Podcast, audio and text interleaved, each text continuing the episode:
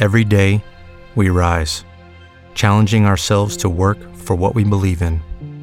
At U.S. Border Patrol, protecting our borders is more than a job, it's a calling.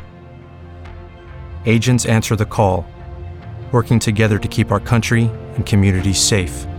If you are ready for a new mission, join U.S. Border Patrol and go beyond.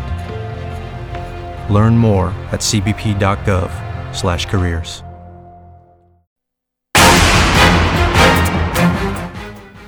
¿Qué tal? Muy buena tarde. Vamos con más información. Debido a las omisiones de las autoridades de la UAM Coajimalpa, ante la violación de una de las alumnas al interior de las instalaciones, alumnos informaron que se realiza un paro indefinido de labores. A consecuencia de esta situación salieron a la luz varios casos de agresión contra alumnos y alumnas en dicho plantel.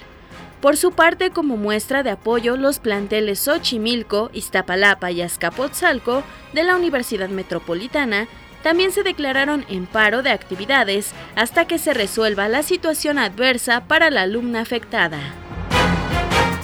En otras noticias, en la alcaldía de Tlalpan, la alcaldesa Alfa González informó que inició la campaña No te quemes, reporta, iniciativa que comenzó tras la temporada de altas temperaturas en la capital indicó que el 80% del territorio de la demarcación es suelo de conservación, por lo que exhortó a los ciudadanos a realizar acciones preventivas en promedio.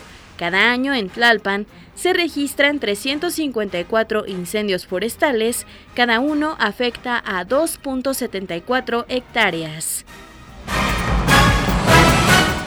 En Chihuahua, autoridades informaron que el fin de semana fueron asesinadas cuatro personas en la Sierra Tarahumara, le comento que los constantes hechos violentos que incluyen enfrentamientos entre narcotraficantes y contra la policía y el ejército movieron a la iglesia jesuita a emitir un comunicado exigiendo a las autoridades impongan ley.